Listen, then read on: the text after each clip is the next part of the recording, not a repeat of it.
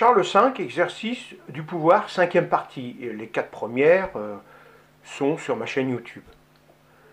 Année 1373. Premièrement, le problème breton. L'Angleterre n'est plus maître des mers depuis la bataille navale de La Rochelle en juin 1372, où la flotte anglaise a été coulée par les navires franco-castillans.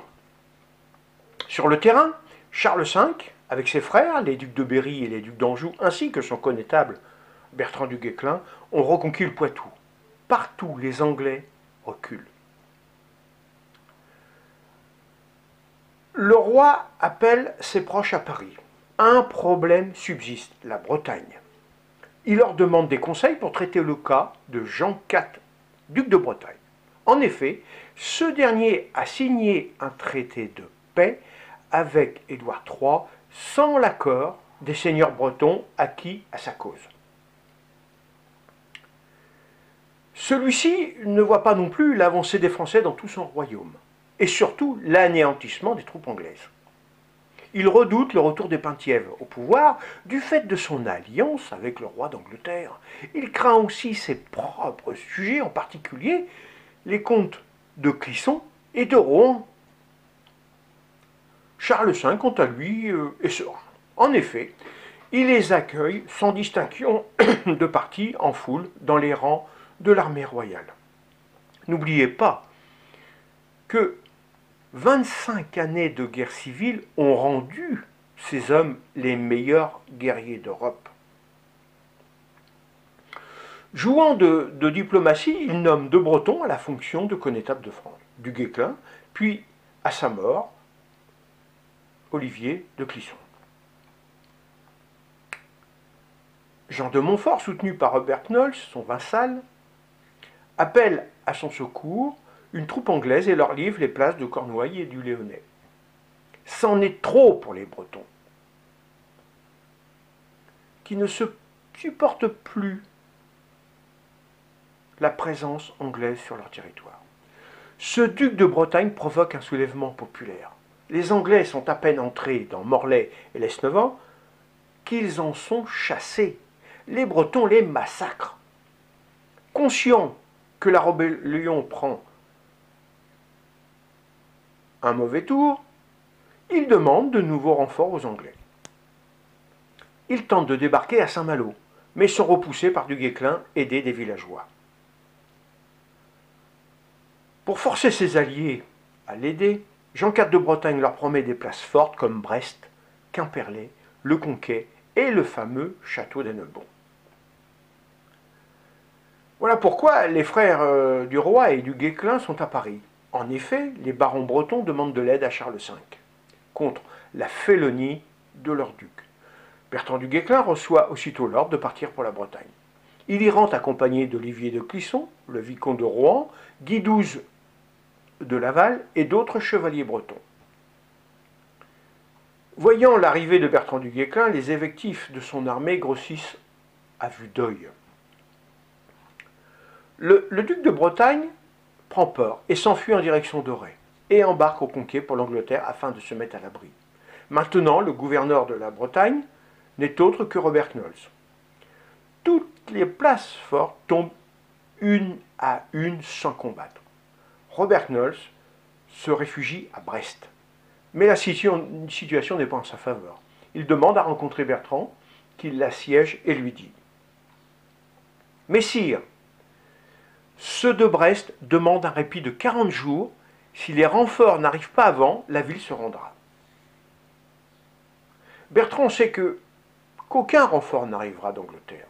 Il laisse une forte armée devant les murs de la ville et se dirige vers Nantes, la ville la plus importante de tout le duché. Il arrive à destination, mais les portes sont fermées. Les notables négocient avec Bertrand du Guesclin. Ils acceptent les conditions suivantes que les Français seront gardiens de la ville jusqu'au retour du duc qui prêtera allégeance au roi, que les revenus publics seront mis en séquestre jusqu'au retour de leur duc. Le pays nantais est soumis. Il ne reste au duc que quelques places comme Auray, Becherel, Brest et d'Herval.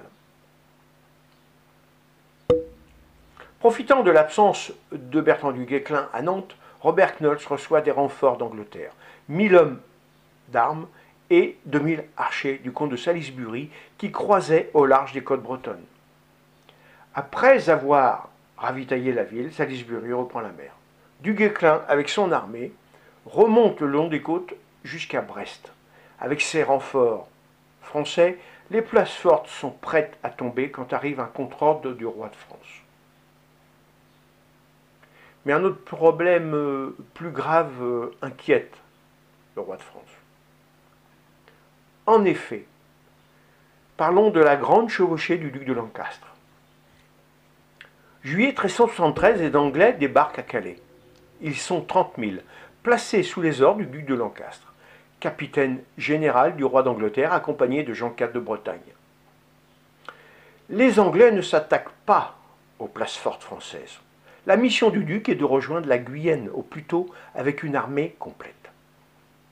Mais cela ne se passera pas comme prévu. L'avant-garde est commandée par les comtes de Warwick et de Suffolk, maréchaux d'Angleterre. Le corps de, bataille par le duc de Lancastre et Jean IV de Bretagne. Et enfin l'arrière-garde par le connétable d'Angleterre, Édouard le Despenser. De Calais, cette armée passe Arras et évite Reims. Les villages que le duc traverse sont désespérément vides d'habitants et de nourriture.